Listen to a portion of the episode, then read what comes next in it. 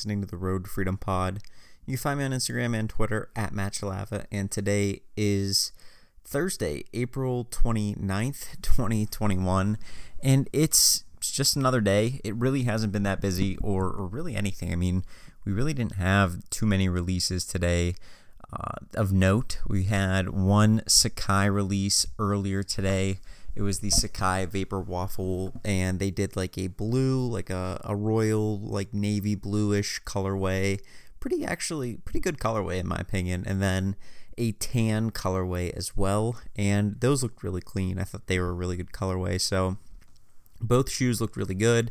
They did a good job with both of those. And resale was pretty good on them and i went for both of them they did a draw because they've been doing a lot of draws on a lot of the sneakers that have been coming out and ended up missing on both of those. However, there was another sneaker that released today. It was the Zion sneaker that Jordan's doing. I forget what the actual name of the shoe.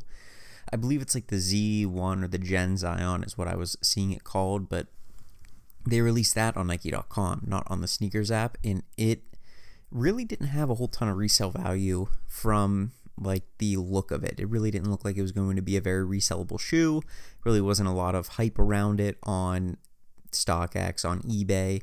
But the there wasn't any sold comps on eBay, but there was listings on eBay. There were a few listings that were up and they were around 200 bucks. And one thing that I've been doing is when a player gets a new sneaker and they're like an iconic player like a Zion or if Ja Morant were to get his a new sneaker like if he were to get his own sneaker or Giannis like Giannis should have a, a shoe by now and I think he does have a, a shoe that's it's not really like called the Giannis but or like the whatever how to however you want to say his last name but it is kind of like deemed as his shoe. So like when they release a first edition of a player's shoe whether it's like the first colorway and they have a lot of hype behind them, that's usually a big deal and people will want that shoe. And so I've seen before that they'll usually do lower stock in like bigger sizes of these shoes. Plus, a lot of people that play basketball that want to actually wear the shoe usually just have bigger feet because they're usually taller. So that's kind of what my focus is whenever I go after these shoes. And it ended up being, I think I went after them. I got three entries in and got three pairs of size 14s and that's what i wanted. I, I should have honestly went for more because it's free returns. I don't like wasting my time sending stuff back. But typically you can sell stuff at cost if you really need to and, and get your money back. So either way got three pairs of those and ended up winning on all three entries that i did. So three size 14s coming from nike and I listed them up on eBay at about 200 bucks and got some offers in. It probably took a few hours, but I got an offer in at 150. I counted at 190 and the guy came back with 170 and I was like, "Well, they're $120 shoes." So at 170, it's $50. There's no fees on these cuz they're athletic shoes. Shipping will probably be about 10 bucks from my house to authentication. So we're looking at roughly a like 35 to 40 dollar profit depending on how things shake out with shipping right? So like pretty good money. So i took that because i was like i don't know what these are going to sell for. This may be the only pair that i sell because i didn't get a lot of offers. And then within a few hours after that i got a full like full price sale for 199.99 and then tonight somebody came and offered me i think they offered me like 150 and then i countered them at 190 again and they came back at 175 so i counted them at 185 and they took it. So good profit on those.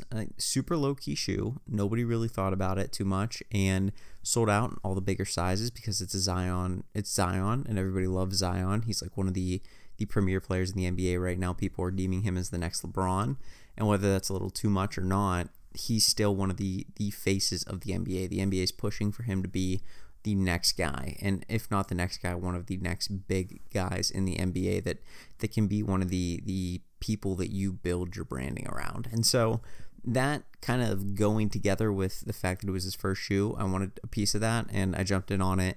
And that's where you can make some money on lower key sneakers. And nobody was talking about it. I didn't really see anybody in my groups talking about it. And I was just thinking like this is weird. Maybe like maybe I should put out a post about it for for people to maybe go after it, but I just decided it may not sell out, it may not be a big deal, but I ended up making good money on it. So I'm going to go after the next few colorways as well because some of them were clean. There was like a reddish pink one, and then there was one other one that looked pretty good. And those should resell well, in my opinion, especially in bigger sizes like a 14. I just think that there's so few stock and there's so many people that would want that shoe because it's really not that big of a shoe. I mean, for people maybe like me and you, it is a big shoe. Like I wear a size 10. That's pretty normal. But like people that are playing basketball, like I said, they're usually taller people. They're usually six foot to like seven foot tall. So, or people that are like playing basketball that, that feel like they want to play like professionally or just play in college or something, they're usually a little bit taller. And if they want to have a decent sneaker, then they're usually pretty good. I mean, that doesn't mean that you are good, but people that want to play more and want to actually invest in like the shoes that they wear and the gear that they have typically have some sort of skill or ability. So it makes sense they'd be a little bit taller and 14s being how low stock they usually are just makes sense that it would sell well, sell well. So that's what I was looking at for that. Happy to make some money on that. Probably like 150 bucks, just super easy. Really no work at all other than getting it up and listed and then going from there I just kind of took the day off from from sourcing, and I'm probably going to be doing that for the next couple of next couple of weeks. Other than maybe sneakers or things that I just see that are that are way too good to be true. Maybe not too good to be true, but way too good to pass on. If they're like easy money, I'm going to be going after those. But right now, I have way too much inventory. I need to clear some of that out, and my business is not built at the for the growth that it's that it's achieving right now. I mean, the the sales numbers that I did last year, I did roughly one fifth of those total sales I had last year just in May or just in March. So eh, just thinking about that, going, okay, like I didn't realize I had that many sales because I wasn't looking at the numbers every day. I was putting in the numbers at the end of the week and everything, and I track all my numbers and they're all accurate. But I'm looking at it going like, wow, I actually sold a ton in March. Like I didn't realize that that was how many sales or how much sales volume I did, and and I did a decent amount. So kind of taking a step back, I've been like I said, I've been watching a lot of Daily Refinement. He's a guy on YouTube that's pretty smart. And just like he has everything worked out to a science where he's like, okay, per listing to get an item sourced and then bring it through my whole process and get it shipped out, it takes 10 minutes per item. And he's like, I figured out a way to get it down to 7.9 minutes me personally, I have no idea how long it is, but I know it's not that short of a time. It's probably closer to 30 to 30 minutes to an hour. I mean, just being honest, it takes me a very long time to get photos done. It takes me a long time to get things packed up and shipped. I don't have a process down. I don't have anything that's kind of cut and dry that allows me to get things done. So that's what I'm trying to push more towards and that starts with my spreadsheet. I think that my Airtable like table on there is just it's not robust enough for what I needed to be able to do. And so I'm going to be going back and redoing that entire thing, which is not going to be fun. I already have like the groundwork down from what I have now, but it just needs to be it needs to be tweaked because what I'm looking at right now and going, okay, if I outsource this at some point, it's just not going to be sustainable for somebody to know all these little tips and tricks on how to use this. It needs to be more user friendly. So I've been working on that all day. I have like I wrote out like three or four pages of notes and, and designs of how I was going to do it and then it also needs to be it just needs to be more user friendly and and work better. It needs to be easier to sort through. Come tax time i want to be able to just pull numbers from it very easily. I don't want to have to be sorting and doing all these different things which are, are relatively easy on their software but just not not the way things should be. It just it's not any way that that anybody would run a business if they were being very serious about it. So i'm trying my best to be more to treat it more seriously than I have before from an aspect of everything else. So I'm going to be doing that. I'm also trying to figure out, I haven't looked into this too much, but trying to figure out if there's some way, there has to be some way to make some sort of just a quick, I don't know how to explain it, like a quick uh, equation or an algorithm to just plug in uh, what a price of something is and what ROI I'm trying to seek from it, and then see whether or not, like, based on the past sales in the past, I don't know how many days, what the average sale price is, if it's a good item to go after. And sometimes that's tough because if you think about it, if you're trying to do all that really quickly, it's tough to gauge whether or not you should buy an item. A lot of us get pretty good at it, and, and especially if you're buying hype things or very quick, like release things, you almost have to like train your brain to be like, okay, is this something I think is going to do well? I don't know. And like, I've gotten really bad at like just guessing. Like, I've just started to guess a lot more and it's not it's not systematic. So that's something else I'm trying to figure out is how can I analytically approach each purchase that I make? And if it's if it's too quick to plug into an equation or if it's too quick to think about for a minute, chances are it's probably not that chances are it's probably worth passing on. Like unless you know, unless you know you know like what the item's going to sell for and you know that's going to be a huge hit, chances are it's probably not even worth it. Even if it's a hundred bucks and it sells for two hundred bucks, the the misstep you could take by spending hundred bucks on an item or spending hundred bucks on an item five times and then missing on that and it not reselling and then it just sitting on your shelf, you're tying up a significant amount of capital there, and that's not something that I want to be doing. So I'm looking at trying to figure out how I can pinpoint whether or not I should purchase something more analytically, and then if there's some some sort of factor in there that's like I don't know, this isn't really ever sold on eBay. Is it is it worth it? Is it worth it? Is there a way to tell that it's worth purchasing? And this is like what real companies would do. Like they wouldn't you wouldn't go like a real estate company wouldn't go and and just guess on a house because they've bought a house like it before, right? And of course a house is a bigger purchase, but when you're spending literally thousands of dollars every month and and you see your bank account go up and then you see it go back down and up and back down that can be good if you have a design and a plan for every item that you have but when you have several items that are just sitting there and you're like man i don't know if i really should have bought that that's when it becomes a problem. So i'm going to be working on that as well because right now if i could just liquidate all my inventory and start fresh i would. And that's like that's an issue. Like i don't want to be sitting on that much inventory that i'm like man this is not good. I really wish i could just sell this all and then start over and start purchasing things again from like a better kind of design. So probably going to be doing some inventory going through everything. I need to figure out a SKU system, which has been on my list for a while.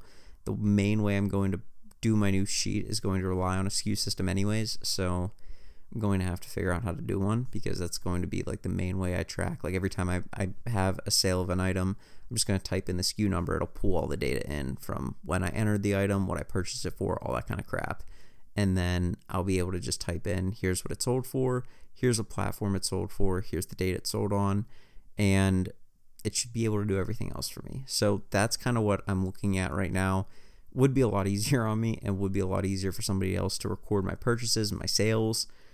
And going back to like the purchase sheet and stuff, it should be easier for me the way that I'm trying to think it through to design a way for somebody to enter in all the information linearly, like so like across a row of, of like an Excel sheet or like this Airtable sheet that I'm using be able to enter in all the data for a listing. So the product description, the item itself, uh, what category it goes in, all that kind of stuff.